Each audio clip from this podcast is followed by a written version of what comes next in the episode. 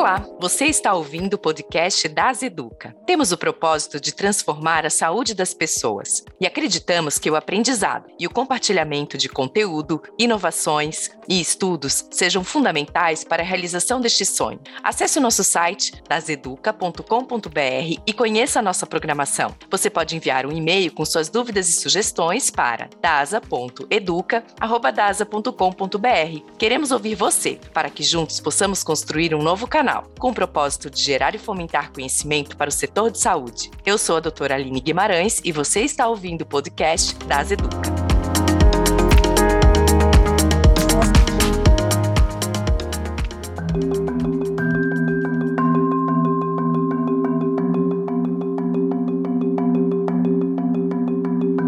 Podcast das Educa de hoje, vamos conversar com Alessandra Feltri, nutricionista especialista em emagrecimento e longevidade.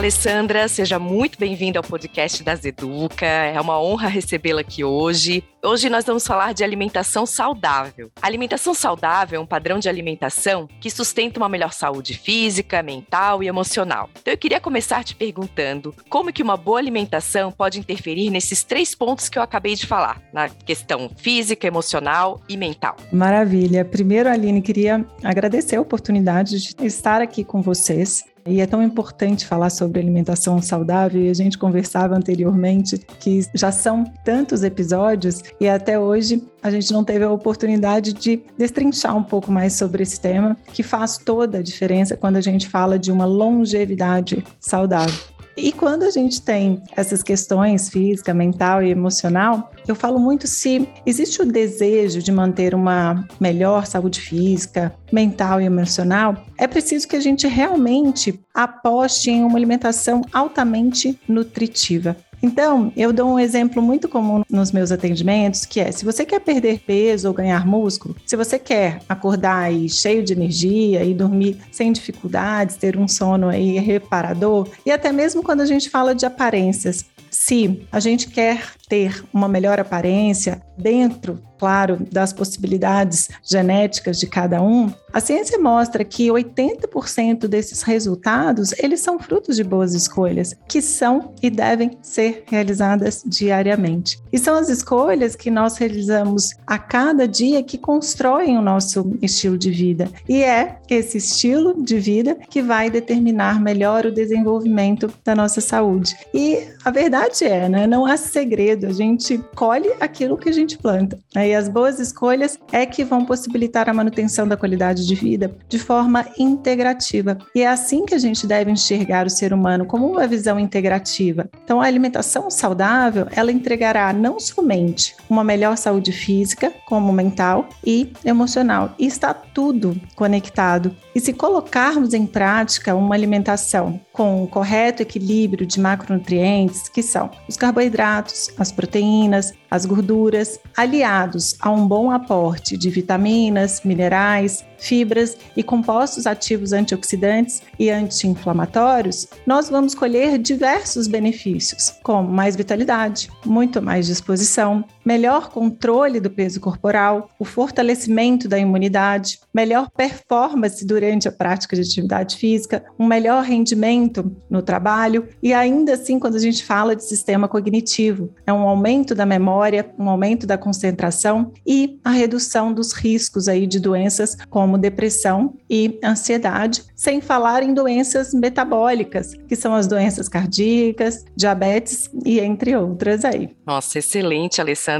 Então a gente já começa esse podcast com muito entusiasmo, né? Como tu bem falaste, assim, a gente fala muitas vezes, a gente já tem 100 episódios gravados, né, na Das Educa, e a gente muito traz, né, essa questão de alimentação saudável. Em algum momento isso vem à tona e a gente ainda não tinha gravado nada que destrinchasse um pouco mais esse tema, então a gente está muito feliz de te ter aqui e já Sim. mencionasses aqui inúmeros benefícios né, dessa é. alimentação saudável. E eu falo até, Aline, que é importante a gente entender que o alimento ele é matéria-prima da nossa saúde. que essas escolhas diárias, especialmente as alimentares, elas que vão determinar a nossa qualidade de vida, a nossa imunidade, a nossa aparência física, a nossa eficiência mental e a nossa longevidade. Então, resumindo essa introdução, né, que a gente começou aqui, é isso, é a alimentação, né? Tudo está nas nossas escolhas diárias. Perfeito, Alessandra. Bom, mas eu imagino aqui que alguns ouvintes devem estar pensando, puxa, mas é tão complicado, né? Ela falando parece tão simples, então como que a gente pode tentar simplificar isso tudo aqui para quem está nos ouvindo, Alessandra? Olha só como é simples, gente. Com comida de verdade.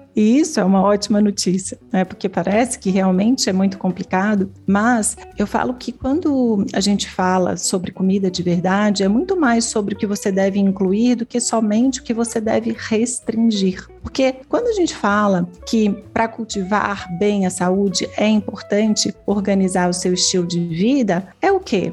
É alimentar-se primariamente de comida de verdade. E não adianta a gente pular etapa, não adianta a gente buscar pílulas mágicas e medicações. É comida. E quando a gente fala de comida de verdade, a gente pode pegar, por exemplo, a dieta do Mediterrâneo. E aí, exemplificando um pouco, o que, seria essa comida de verdade? O que seria essa alimentação saudável? A dieta do Mediterrâneo, Aline, ela possui algumas características muito marcantes que transformaram no padrão alimentar mais saudável e talvez mais saboroso do mundo, né? Dentre as inúmeras características, destacam-se a elevada ingestão de alimentos frescos e naturais, e aqui a gente fala de vegetais, de leguminosas, os feijões, ervilha, as frutas in natura, os cereais não refinados, os cereais integrais, as oleaginosas, as sementes. Quando nós vamos para o grupo de proteínas, por exemplo, os produtos lácteos, queijos, iogurtes e ovos, eles são consumidos, mas eles são consumidos em quantidades moderadas quando a gente fala sobre dieta mediterrânea. O azeite de oliva, especialmente o azeite extra virgem, como a principal fonte de gordura. As carnes vermelhas, elas são consumidas, mas elas são consumidas em baixas quantidades. E o mesmo para os doces, que são ricos em açúcar, também são consumidos em baixíssimas quantidades o consumo de peixes, se a gente for trazer um pouco da dieta mediterrânea, como fazê-la no Brasil? Né? Então, é aproveitar peixes nativos da costa brasileira, de pesca sustentável, como a sardinha e tantos outros. E não poderia deixar de falar, a gente está falando de dieta do Mediterrâneo. Acredito que para muitos é conhecido sobre o consumo moderado de vinho, principalmente para acompanhar as principais refeições. Então é o consumo moderado. Você viu que a gente falou de tantos alimentos sem restrições, né? Todas essas escolhas, elas apresentam aí diversas propriedades benéficas e protetoras para o organismo. E além disso, a gente está aqui falando de colocar em prática uma alimentação saudável, o que seria isso? Mas a dieta do Mediterrâneo carrega consigo um estilo de vida de atividade física regular, um descanso adequado e convívio social, que também fazem parte aí do padrão mediterrâneo. Muitas escadas, né? Exato. E isso a gente caracteriza muito por eles fazerem realmente as coisas andando, né, caminhando. Então usa um pouco aí carros, né, como a gente. Então a gente vai numa esquina hoje, a gente pega o carro e logo vai ali. Né? Então a gente realmente caminha pouco hoje no mundo atual, né? Então lá realmente eles caminham bastante.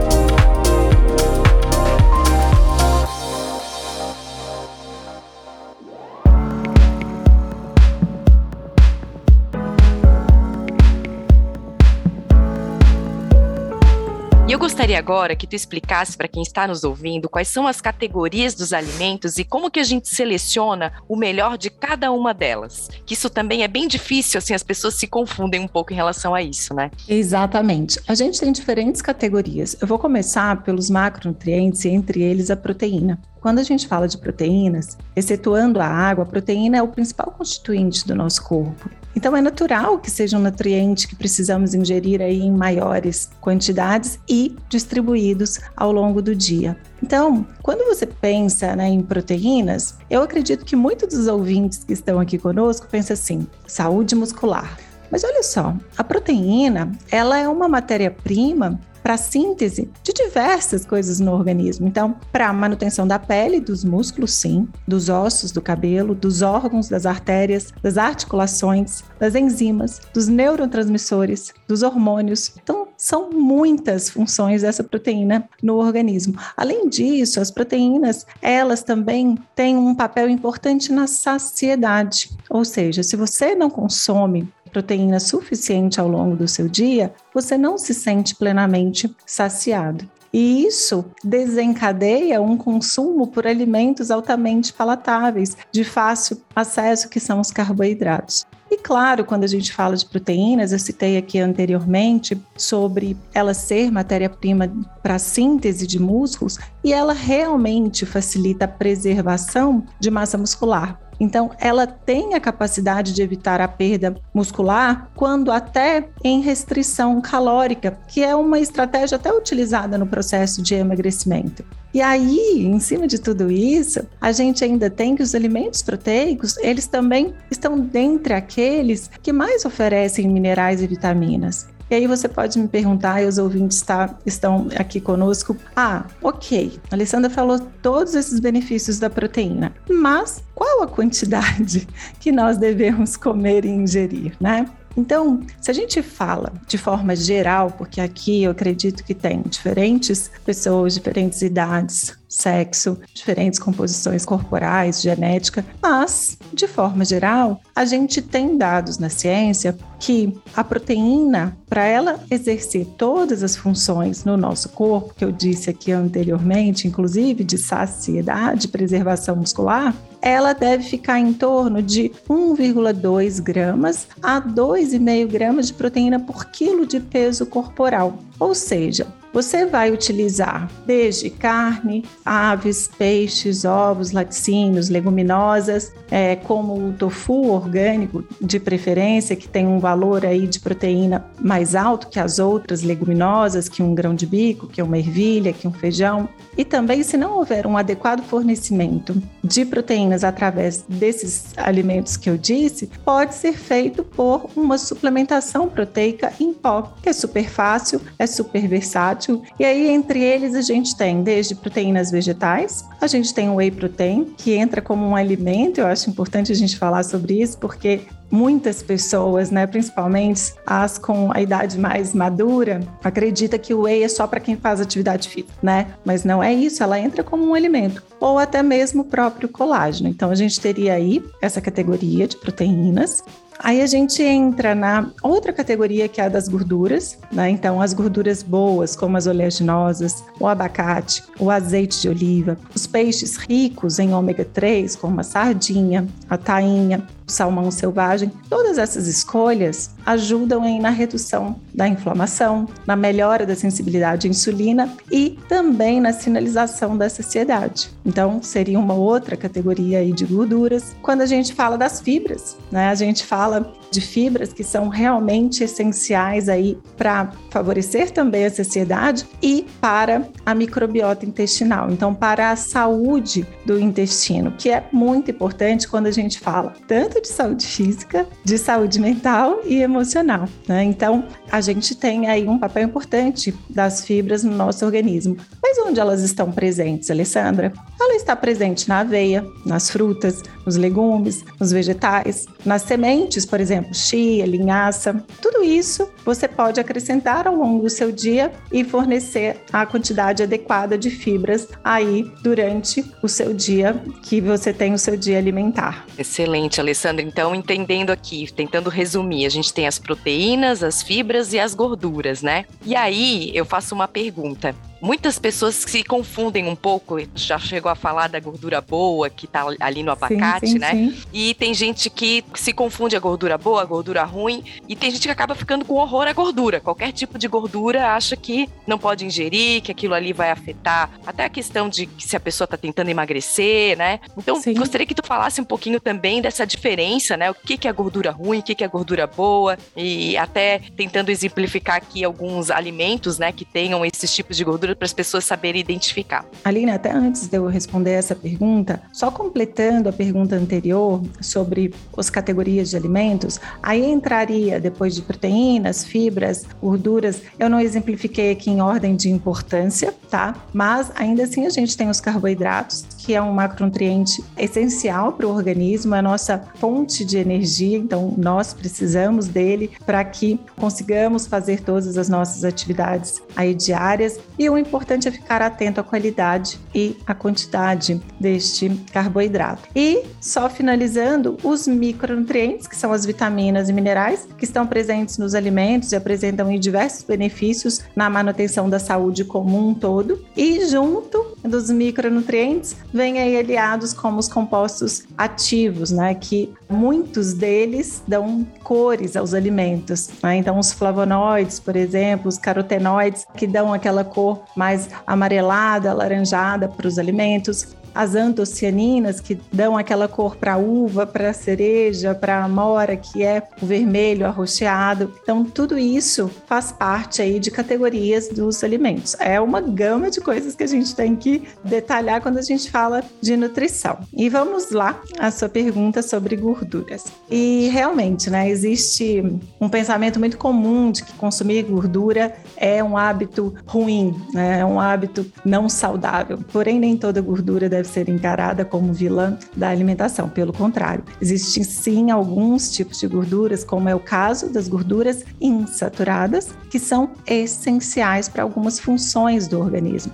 Por exemplo, as gorduras poliinsaturadas da série ômega 3. Ela tem um efeito super positivo na diminuição do colesterol LDL, tem importante função na formação e desenvolvimento e funcionamento do cérebro e da saúde dos olhos, quando a gente fala na performance física. Hoje existem estudos mostrando que o ômega 3 traz muitos benefícios quando a gente fala aí de nutrição esportiva e de performance e desempenho físico.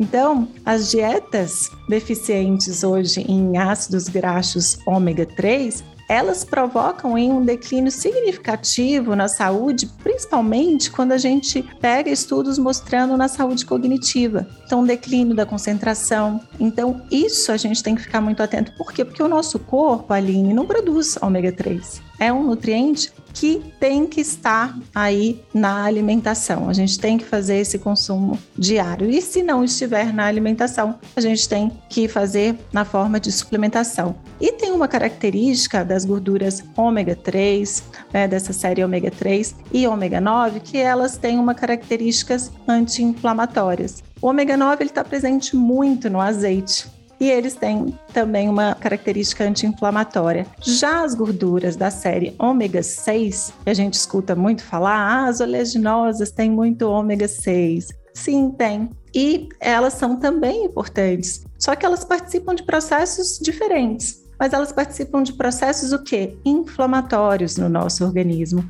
E esse equilíbrio anti-inflamatório e inflamatório é essencial, porque a inflamação ela é uma forma que o nosso sistema imune responde a agressores, né, para eliminar possíveis agressores. Então, eu preciso de uma inflamação, só não pode ser uma inflamação exacerbada. Por isso, o consumo excessivo de ômega 6 pode não trazer tantos benefícios. Por isso que eu preciso de um equilíbrio entre ômega 6 e ômega 3. Isso eu falei sobre gorduras boas, beleza? Então você já sabe, vocês ouvintes que estão aqui conosco, como introduzir. Então eu citei alguns exemplos de alimentos de ômega 3, né, ricos em ômega 3, que são os peixes. A gente tem nos peixes esse nutriente, o abacate, quando a gente fala de ômega 9, a gente tem o azeite e o ômega 6, primariamente as oleaginosas. Já a gordura que realmente é a grande vilã e que a gente tem que evitar e minimizar o consumo ao máximo é a gordura trans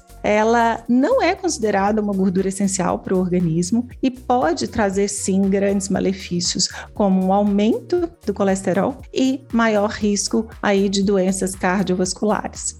E aonde elas estão presentes? Os recheios de biscoitos, salgadinhos, alimentos congelados, macarrão instantâneo, sorvete, frituras. Então, esses são alguns exemplos que contam com essa gordura que realmente não é saudável e não agrega nada para nossa saúde, e é isso que a gente tem que ter atenção. Nossa, excelente, super esclarecedor, Alessandra.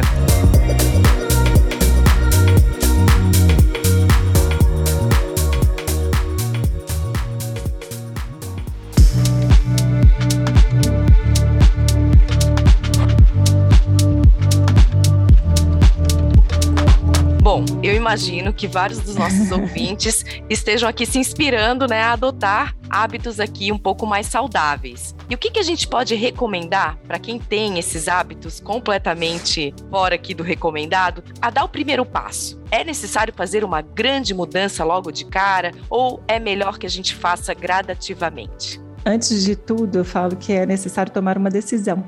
As pessoas elas precisam definir que agora a prioridade é atribuir mais densidade nutritiva no seu dia. A gente começa falando de pequenos passos. Não adianta a gente querer mudar uma vida inteira em poucos dias porque senão você não tem adesão. Você imagina, você comeu doce a vida toda e de repente cortam drasticamente isso. Mas a gente pode, por exemplo, reduzir o consumo de açúcar primariamente nas bebidas. Então não beba açúcar. E aí já é um grande passo, porque esse açúcar presente nos refrigerantes, o açúcar excessivo presente nos sucos de caixinha, o açúcar presente no cafezinho todo dia, porque às vezes esse açúcar ele não está uma vez por dia no café, ele está quatro vezes dias no café. Então, um outro ponto muito importante é o conhecimento e entendimento dos benefícios de uma alimentação saudável. Se você compreende que seu corpo se faz a partir daquilo que você escolhe comer, você desenvolve um critério aí superior para compor todas essas refeições. Por isso que eu citei assim, não é nem o que fazer, mas é como você vai trazer isso para o seu dia a dia. Então, com conhecimento, com entendimento, com decisão, porque o caminho para uma alimentação saudável, ele não tem a ver com trocar o seu pão francês pelo pão sem glúten. Não tem a ver trocar o iogurte comum para o iogurte sem lactose ou o açúcar branco pelo açúcar mascavo. Mas tem a ver com as suas escolhas, com a sua definição. E aí, um excelente ponto de partida é o que eu trouxe no começo do nosso bate-papo, sempre inclusão, né? E não restrição e não retirada. Então, um excelente ponto de partida é incluir vegetais, legumes em pelo menos duas refeições ao dia, que seria qual? Almoço e jantar, né? Pelo menos nessas pelo menos quatro momentos com boas fontes de proteína. Mas o que significa quatro momentos, Alessandra? No café da manhã, no almoço, no lanche da tarde e no jantar. E aí sim a gente consegue distribuir essa proteína ao longo do dia. Então eu vou dar até um exemplo meu. Hoje eu peso 60 quilos. E se eu for colocar o mínimo de proteína que eu citei anteriormente por quilo de peso, 1,2 gramas de proteína por quilo de peso, eu vou ter que comer 72 gramas de proteína e não de carne, tá, gente? Então, se eu pego 100 gramas de uma carne, seja vermelha ou seja uma carne de frango, por exemplo, a gente vai ter em média uns 28 gramas de proteína. Repete isso duas vezes, no almoço e no jantar ou seja, 56 gramas. Ainda falta um pouco, né? E aí você fala assim: nossa, eu vou comer dois ovos. Dois ovos pela manhã não entrega tanta proteína. Se for um ovo médio, vai entregar 12 gramas. Tô quase chegando, né? Lá nos 72 que eu preciso. E aí à tarde vem com uma suplementação uh, de proteína ou com um pedaço de queijo, né? Que tem também um pouco de proteína. Então são esses quatro momentos que vai fazer diferença. E o que os estudos mostram é essa distribuição também a importância, tá, Aline? Uma outra coisa que eu acho super importante, que também é um excelente ponto de partida, que modula muito o apetite noturno de muitas pessoas que já vêm com hábitos aí realmente ricos em açúcares, em carboidratos refinados, é não abandonar o carboidrato no lanche da tarde. Entre 5 horas, 6 horas, é o nosso horário de redução de serotonina, que é um neurotransmissor que promove bem-estar, ou seja, eu tenho ele em queda, e um aumento de um hormônio que chama grelina, que aumenta o apetite. Aí você vai no nutricionista e ele te prescreve uma maçã com duas castanhas. Você vai urrar de fome. Não é porque é pouco alimento, é porque fisiologicamente não é isso que o seu corpo está precisando. Os hormônios te dizem isso. Então, colocar ali, pode comer uma aveia, uma banana, pegar um pedaço de queijo ou fazer uma panqueca de banana, então você vai usar ovos, vai usar banana, vai usar aveia, ou fazer um sanduíche. Não tem intolerância ao glúten? Pega um pão integral, coloca ali um pedaço de queijo, um franguinho desfiado que tem uma concentração proteica um pouco maior, um pouquinho de salada, faça o sanduíche à tarde, né? Se é uma coisa rápida, faz um shake, bate uma fruta, bate a aveia junto, uma linhaça para a saúde feminina é ótima e uma proteína, tá tudo bem, é um lanche rápido, né? E uma outra coisa, frutas, pelo menos duas vezes ao dia. É através delas que a gente tem fibras, compostos ativos, vitaminas e minerais. E aí sim, com essas dicas que eu trouxe, as pessoas conseguem reduzir o quê? O excesso de açúcares, carboidratos refinados, alimentos ultraprocessados e também os óleos refinados. Então não adianta começar desse final que eu disse, sabe? Tem que começar com incluir coisas boas. E aí nós conseguimos na prática sentir que essa mudança ela vai ocorrer muito naturalmente, com muito menos esforço. Porque quando a gente fala de restringir, já dá um pânico, né? Assim, ah, vou no nutricionista, nossa, vai me cortar tudo. E olha que tu falando aqui da proteína, para mim sempre foi algo muito difícil, assim, de consumir o tanto que Mas eu preciso. É? E existe um hábito também construído ao longo da vida, né? Exato. né? Então, se a gente tá dentro de uma família onde a proteína tá só ali no almoço, né? Que é o café com leite, o pãozinho e que não tem proteína. Sim. Aí a gente vê, a gente não consome, assim. Os shakes me salvam. É, que é prático, salva para né? muitos, é muito prático e por isso que eu destaquei aqui sobre o whey protein, é. que a gente tem aqui com certeza pessoas de diferentes idades. E o whey protein é um alimento. Então, a gente tem características antioxidantes dessa proteína. A gente tem um aminoácido que é a cisteína, em boas concentrações no whey, que ela é excelente precursor da nossa mãe dos antioxidantes, que é a glutationa. Então, assim, a gente tem benefícios com whey. E você sabe uma coisa, Aline? eu falo que eu também tinha um pouco dessa alimentação, né, que não era tão enriquecida ao longo do dia com proteínas, até determinado momento da minha vida, porque eu era atleta de vôlei e era bailarina, então eu tinha que comer e eu tinha muito apetite, mas não era tão consciente com a distribuição da proteína. E nós mulheres, principalmente, a gente começa a entender que essa proteína ela é necessária depois dos 30, porque depois dos 30 a gente tem um processo conhecido como inflammaging, que aumenta o processo inflamatório, que é fisiológico, e, consequentemente, se você não tem uma boa adequação alimentar, um bom estilo de vida, com sono regular, com gerenciamento do estresse, quem vai embora primeiro são os músculos. E aí a gente fala assim: não ganho músculo, só perco, só ganho gordura. e é aí verdade. a gente começa a entender: poxa, essa proteína pode auxiliar ali, né, na entrega e preservação dessa massa magra. Claro que ela sozinha não vai fazer milagre, mas essa consciência, o que eu vejo na prática clínica, é exatamente depois dos 30 que as pessoas começam a ter essa consciência por visualizar ali coisas que não estão dando certo mais, né? O corpo é já está respondendo diferente. E claro, com o passar dos anos, vai responder, só não pode responder drasticamente diferente, né? Deixar com que o processo de envelhecimento ele chegue muito antes do que necessário, né? Esse envelhecimento precoce, essa sarcopenia, que é essa redução significativa de massa magra. Né? Então a gente precisa realmente cuidar do dia a dia. Excelente, Alessandra. E me corrija se eu estiver errada, mas eu trago um conceito aqui que, enfim, não sei nem da onde mas que a massa magra, inclusive, é responsável por manter o nosso metabolismo um pouco mais acelerado, Sim. assim. Tá correto? Sim, tá correto, uhum. porque a massa muscular, ela é um tecido metabolicamente ativo. Para que haja manutenção desse tecido, o gasto energético é maior. O tecido adiposo, imagina uma pessoa bem preguiçosa, bem preguiçosa e bem reclamona. Então ela tem duas coisas. Ela reclama demais, que são as citocinas inflamatórias, então ela libera um tanto de coisa ruim e ainda é preguiçosa, fica lá quietinha. Sabe? Sem gastar energia. Então, quanto mais tecido adiposo, mais inflamação menor é a taxa metabólica, né? Então, esse tecido muscular ele contribui para uma manutenção de taxa metabólica ao longo dos anos e não só a alimentação vai fazer parte dessa construção dessa saúde muscular, mas a atividade física. Eu falo que eu, como profissional de saúde, nutricionista, eu não seguro só a bandeirinha da alimentação, eu seguro 50% de cada uma. E a pergunta que eu mais recebo e que eu recebi ao longo dos meus 15 anos de consultório foi assim: Ale, o que, que é melhor, alimentação ou atividade física?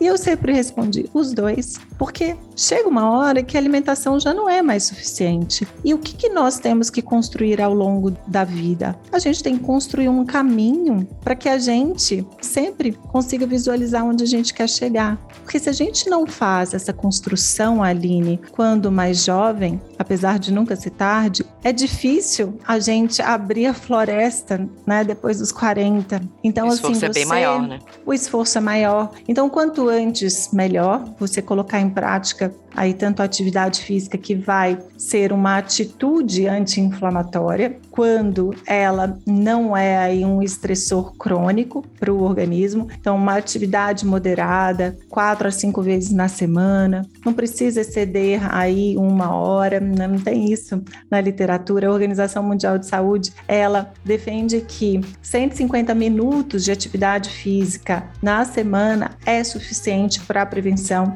aí de doenças crônicas não degenerativas e para manutenção aí da saúde metabólica. Então você imagina, eu falo que antes meia hora do que nenhum minuto dedicado à atividade física. E eu vejo um bloqueio muito grande das pessoas quando fala assim: não tenho tempo para treinar. Mas na cabeça dela tá aquela uma hora. Poxa, mas será que 30 minutos? Então, 30 minutos, cinco vezes na semana, são 150 minutos. E que tá tudo bem antes o feito do que o perfeito, né? Então acho que a alimentação é um pouco disso, a atividade física é um pouco isso também, quando a gente fala de uma mudança ao longo na vida, de uma transformação, né, de hábitos que nunca foram aí adequados, mas que agora com conhecimento e entendimento é realmente necessário mudar e aí colocar isso em prática.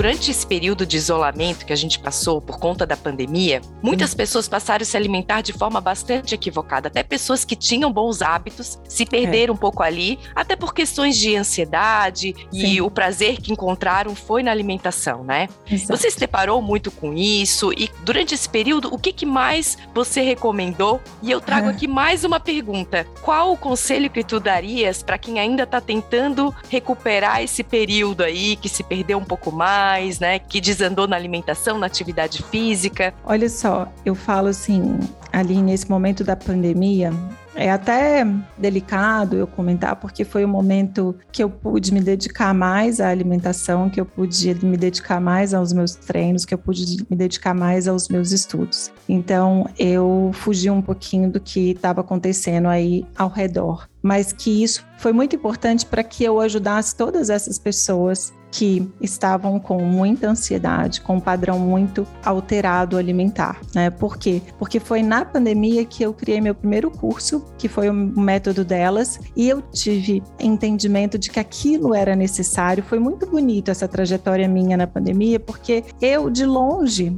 eu pude ajudar milhares de mulheres. E sim, o padrão alimentar, ele sofreu muito com a ansiedade. Então, quando a gente pensa em ansiedade, né, a gente pensa na insegurança que as pessoas tinham de saber o que ia acontecer, na perda de entes queridos, de amigos, de pessoas próximas. Isso gera uma alteração metabólica muito significativa no comportamento alimentar. Então, eu tenho um desequilíbrio ali de neurotransmissores que é importante e que começou a mudar em muitas pessoas. Então, elas começaram a acessar muito mais o álcool, a acessar muito mais os carboidratos refinados, os açúcares. Só que o que, que acontecia? Olha só que ciclo louco, gente. As pessoas estavam em um momento delicado. Para compensar esse momento delicado, acessavam uma alimentação inadequada. Essa alimentação inadequada agravava toda a condição clínica de ansiedade, de qualidade de sono,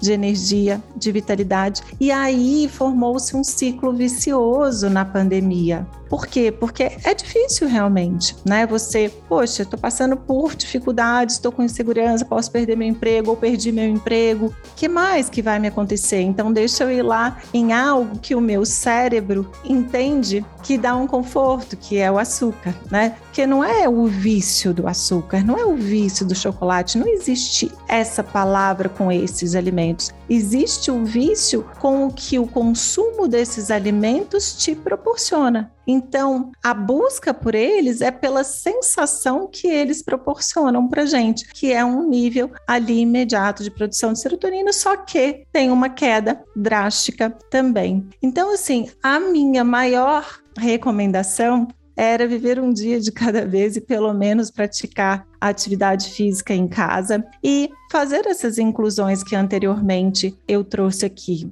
Tudo bem você comer um brigadeiro, tudo bem você comer um pudim, um bolo, mas você tirou sua salada? Você tirou sua fruta também? E a proteína do seu dia, o que você fez com ela? Você está abandonando ela também? Então é trazer essa consciência de que tá tudo bem um pouco ali, um pouco ali, um pouco ali, um pouco aqui, mas que a alimentação saudável não deveria sair do prato de todo dia porque é um grande modulador, é aquela coisa, criava um equilíbrio, né? Eu falei aqui dos ômegas 3, ômega 6, anti-inflamatório e inflamatório. Eu preciso de equilíbrio, preciso que isso aconteça no organismo. E é a mesma coisa que estava acontecendo. Ok, alguns alimentos que poderiam ali te trazer um conforto na hora, mas e as outras coisas que cuidavam do seu intestino ou dos processos inflamatórios que esses alimentos te causariam? Você estava cuidando? Então, a minha maior orientação era esse equilíbrio também, sabe? o não abandonar o que faz bem.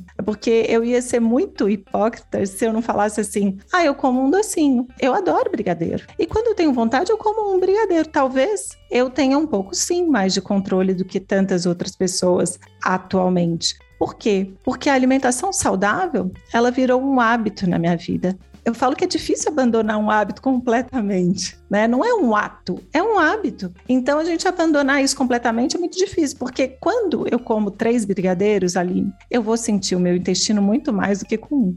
Eu falo, ai, ah, não, não quero. Então a gente vivencia tantos momentos bons como alimentação saudável que quando eu vou comer alguma coisa que vai atrapalhar muito meu organismo, eu penso muitas vezes, falo, nossa, amanhã não vai dar para acordar. Amanhã não vou treinar igual. Amanhã eu preciso estudar. Aí meu intestino vai estar. Tá. Então eu acho que é essa consciência, realmente, sabe? Que refletindo também a respeito desses bons hábitos, assim como aquele açúcar de todo dia traz aquela sensação de bem-estar, que às vezes a pessoa busca ali naquele conforto, a adoção de bons hábitos também vai trazer essas consequências que a gente acaba viciando, entre aspas, também, é, né? Como é você falou, assim, a, a palavra do vício. Então, tudo isso também a Exato. gente começa a pensar, puxa, eu sou um pouco assim com bebida alcoólica, eu acabo sempre, puxa, se eu beber amanhã eu não vou acordar Sim, legal. E eu, eu, eu não bebo porque eu não acordo disposta, assim. Então, eu acho que a gente vai adotando também baseado nisso, né? Exato. Depois de um certo tempo, o benefício também te faz querer manter aquilo, a atividade Exato. física, as boas escolhas, né? É o vício ao bem-estar, né? É, então é, é assim, o... nossa, é tanto bem-estar que eu não vou estragar isso, vai, vamos de outra é. forma. Aí a gente entra no círculo virtuoso, né? Como a virtuoso. gente fala. Exato. E Alessandra, quais são os erros mais comuns que você percebe quando alguém quer mudar a sua forma de se alimentar? É restringir um grupo alimentar por longos períodos. Então, assim, ah, eu quero emagrecer para o verão. E aí a pessoa tira carboidrato total. Então, assim, isso é um grande erro. Não adianta, não vai funcionar assim. Vai funcionar por um pouco período, porque existem estratégias como uma dieta cetogênica que restringe bastante o carboidrato, mas ela é ofertada a um paciente em um período mais curto e com acompanhamento nutricional, para que não tenha efeito rebote, para que seja eficiente. Ou até mesmo, por exemplo, aqui eu citei emagrecimento e o corte dos carboidratos drasticamente. Não é a melhor solução. Dá para fazer por pequenos períodos um ciclo de estratégias. Você faz uma dieta cetogênica, uma restrição calórica, aí depois você volta com os carboidratos e com uma alimentação densamente nutritiva e assim vai. Mas um outro erro é quando as pessoas querem ganhar massa magra e o fazem sozinhos que é aumenta o carboidrato, que a gente precisa de mais carboidrato para ganho muscular, aumenta a proteína e diminui drasticamente a gordura. Só que a gordura, o que, é que os estudos mostram? Se nós reduzirmos os alimentos ricos em gorduras em menos de 15% da nossa necessidade energética, a gente diminui consideravelmente a produção hormonal, principalmente de quem? Testosterona que é um hormônio que contribui aí para o ganho muscular. Então é um erro, né? Então, ah, não vou comer gordura nenhuma, vou comer só carboidrato, proteína, que é isso que vai me ajudar. Não, todos os macronutrientes vão ajudar. As proporções, elas mudam de acordo com o objetivo, com cada um, depende da intensidade do treino, do tipo de treino, do sexo, enfim, composição corporal. Mas não dá para cortar aí drasticamente por longos períodos algum grupo alimentar. Esse é o maior erro que eu vejo na prática prática aqui.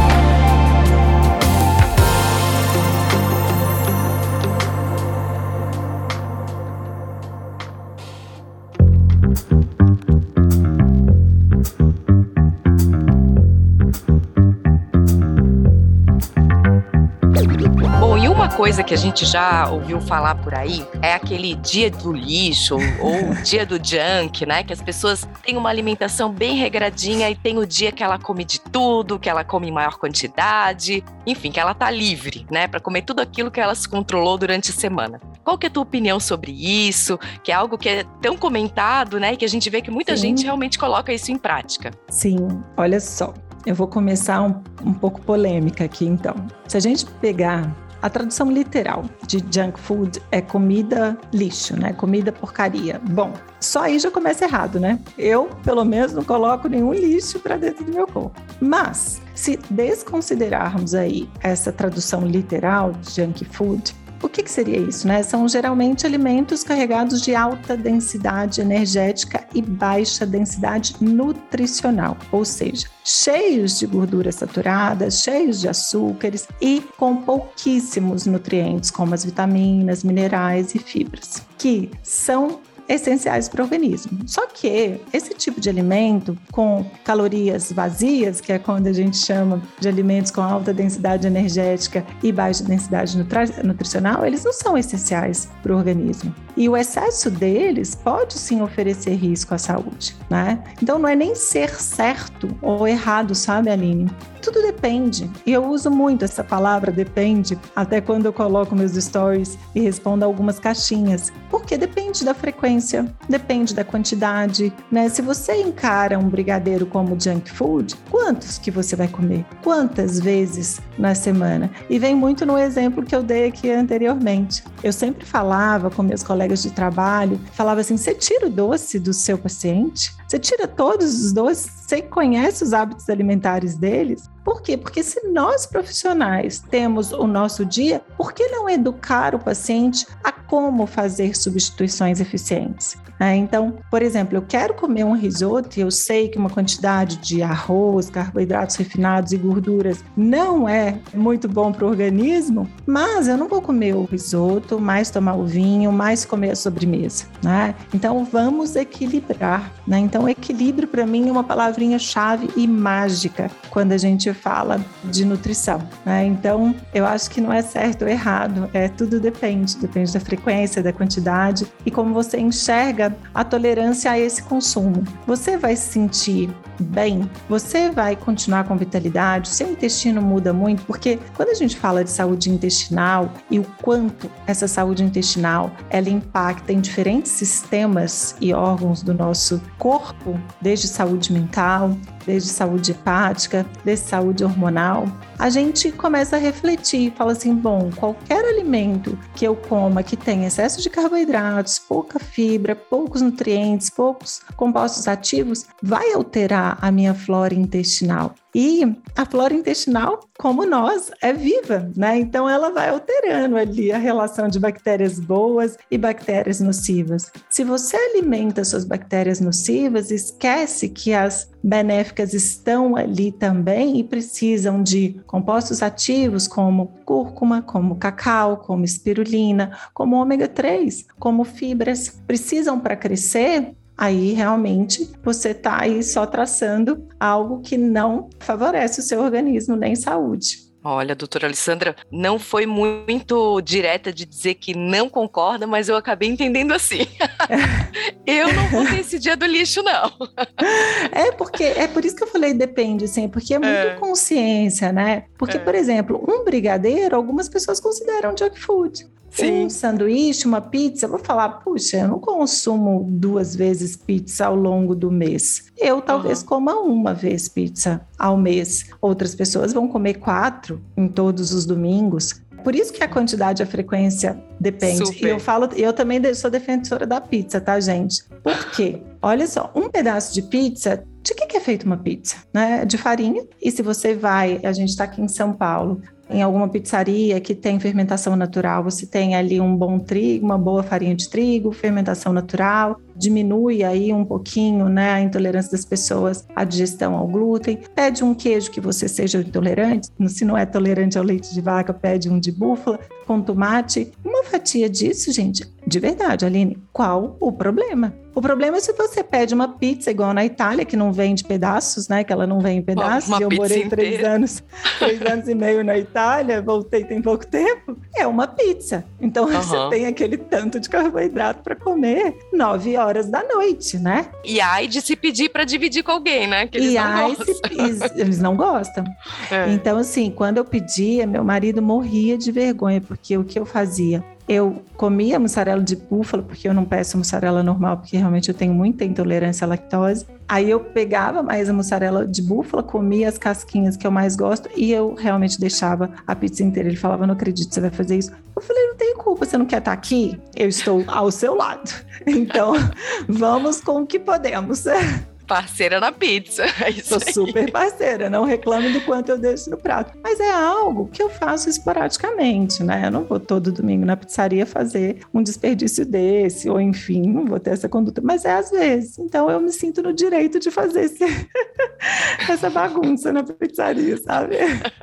Tá certo, Alessandra. Bom, e tem também, você já comentou aqui da questão de restrição ou de intolerância, né? E tem Sim. algumas pessoas que realmente têm a determinados alimentos, né? Como que a Exato. gente deve proceder e como que realizar as possíveis substituições, né? E aqui eu quero acrescentar mais um comentário. A gente também vê, por outro lado, uma certa banalização desse tipo Sim. de diagnóstico, assim, né? Parece que todo mundo passou a ser intolerante e muitos alimentos é. passaram a ser vilões aí, né? Eu gostaria Exato. também que você comentasse um pouquinho sobre isso. Eu acredito que essa pergunta sua encaixe muito bem quando a gente fala do glúten, Primeiro de tudo, o glúten é uma proteína do trigo e que é uma proteína de difícil digestibilidade, como a clara do ovo também é de difícil digestibilidade, tá? O que acontece normalmente?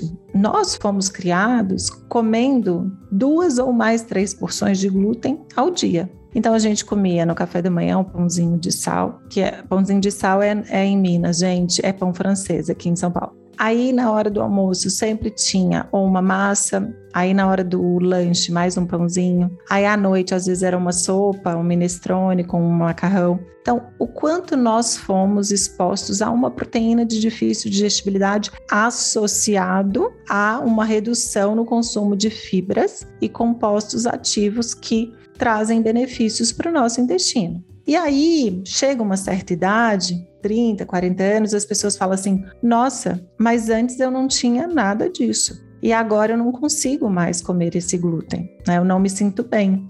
Por quê? Isso é muito comum. Você vai criando aí uma sensibilidade à digestão desse tipo de proteína, que é diferente, Aline, quando a gente fala de uma doença celíaca, que é uma alergia ao glúten. Que realmente essas pessoas elas não podem nem contaminação cruzada com algum alimento que contenha glúten. Então, realmente isso é eliminado. Só que a sensibilidade ao glúten a gente tem visto cada vez mais ao longo dos anos aí na idade mais madura devido a diversas alterações na saúde intestinal ao longo dos anos. Mas, na prática clínica, quando você retira o glúten para as pessoas que têm essa sensibilidade, o que, que acontece? Ela reduz a retenção hídrica, ela tem um melhor metabolismo aí de gordura, mas por quê? Imagina comigo, se essa pessoa tem sensibilidade ao glúten, significa que o intestino dela ali tá com uma permeabilidade aumentada.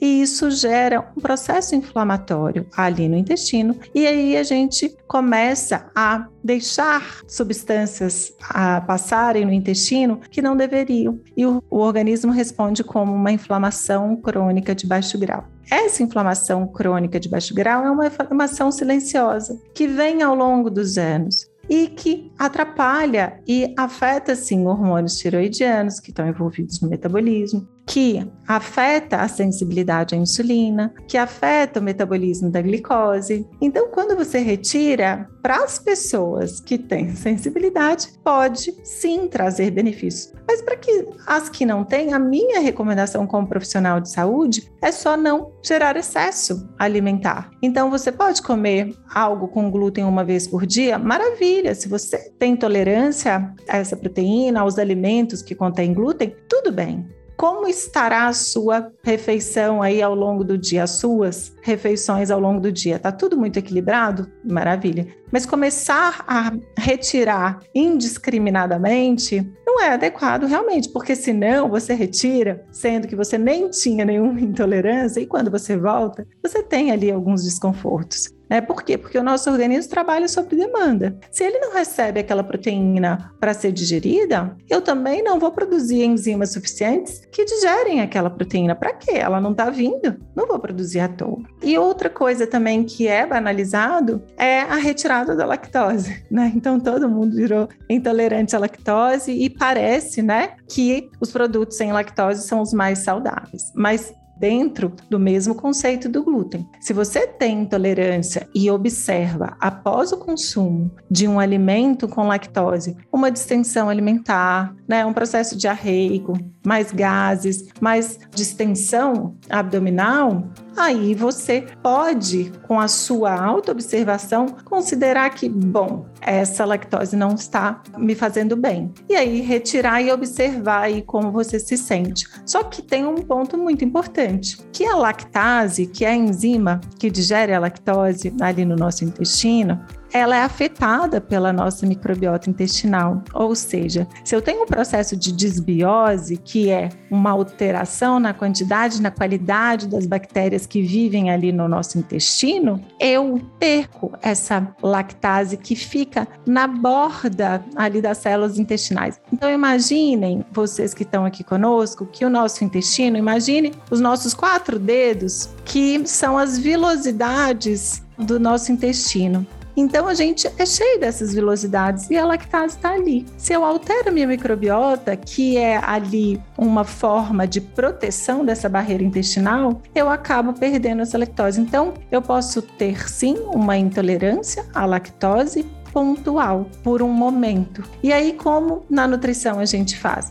A gente trabalha com esse intestino, recuperando esse intestino, melhorando ali essa microbiota intestinal, melhorando a parede ali intestinal, para que aos poucos essa pessoa volte a comer aí algum alimento com lactose. Então isso é muito com autoobservação, com acompanhamento do profissional. Eu acho que esses são os dois grandes alimentos aí, né, que sofrem e as pessoas não sabem aí o que fazer, acabaram virando saudáveis o pão sem glúten ou os laticínios sem lactose, mas na verdade é muito individual e deve-se ter ali uma conduta individual. Mas quando é necessário realmente retirar, a gente tem aí um substituto para o glúten, que é da farinha de trigo, hoje tantas farinhas, né? Então você pode fazer um pãozinho com farinha de amêndoas, com farinha de arroz, com farinha de linhaça, com farinha de aveia sem glúten. E para os laticínios, a gente tem, por exemplo,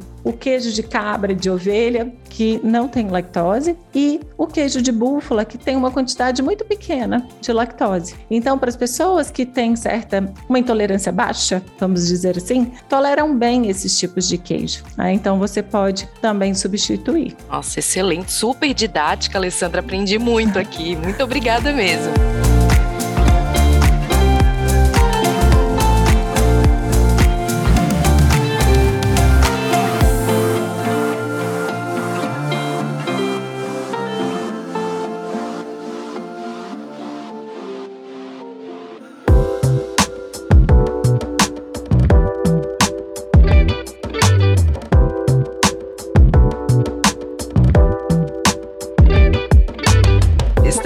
Caminhando aqui para o fim, eu tô adorando esse bate-papo, tá sendo Também. muito rico e muito didático. Eu não posso deixar de falar da questão da atividade física, né? Você Vamos. já comentou aqui, né, que o que, que é mais importante? Os dois. Como que a gente então pode aliar aí a atividade física com a alimentação? Como que a gente compõe esse pacote? Eu acho que até para a gente reforçar o que eu falei anteriormente, é sempre levando em consideração a atividade física que é uma prática que pode ser feita meia hora ou uma hora por dia, né? não tem uma regra, mas sim, praticá-la por semana, 150 minutos, já é ideal. Quando a gente fala do tipo de atividade física, eu falo que vai chegar um momento da vida de todos nós que a gente não vai ter escolhas para atividade física, né? Então, por exemplo, atividade física de treino resistido, que é a musculação, ela é muito importante para a saúde, não só muscular, mas como para a saúde óssea, principalmente quando a gente fala da incidência de osteoporose na pós-menopausa na mulher.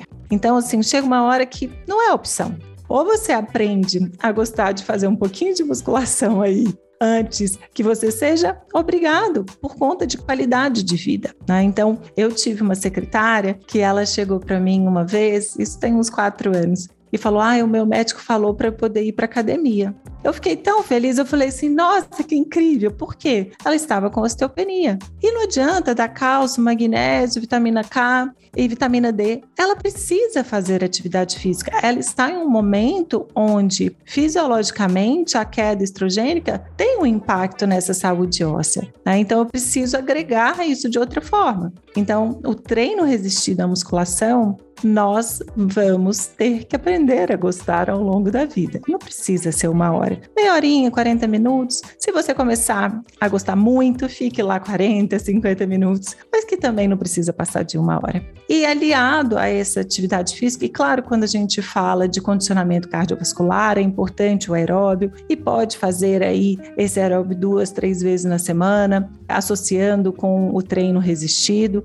Não sou educadora física, mas trabalho com nutrição esportiva, então realmente seria uma combinação super importante para ser feita. Sem falar na condição metabólica, né, que a atividade física favorece. Então, melhora a sensibilidade à insulina, melhora o metabolismo de glicose, melhora o condicionamento cardiovascular. A gente tem com atividade física um aumento de um elemento que chama BDNF, que é o fator neurotrófico derivado do cérebro, que é super importante para aprendizado, para memória, responsável aí pela neurogênese. Então, para a gente poder acumular né, essa saúde cognitiva, então a atividade física ela é muito importante. E quando a gente fala né, de uma estratégia como atividade física que traz benefícios para a saúde, que é uma estratégia anti-inflamatória, a gente aliar a alimentação ao favor. Então, muitas pessoas falam assim: ah, o que, que eu como pré e pós-treino? E o mais bacana de falar sobre isso de forma muito resumida, mas um dia a gente pode falar um podcast só disso, é que o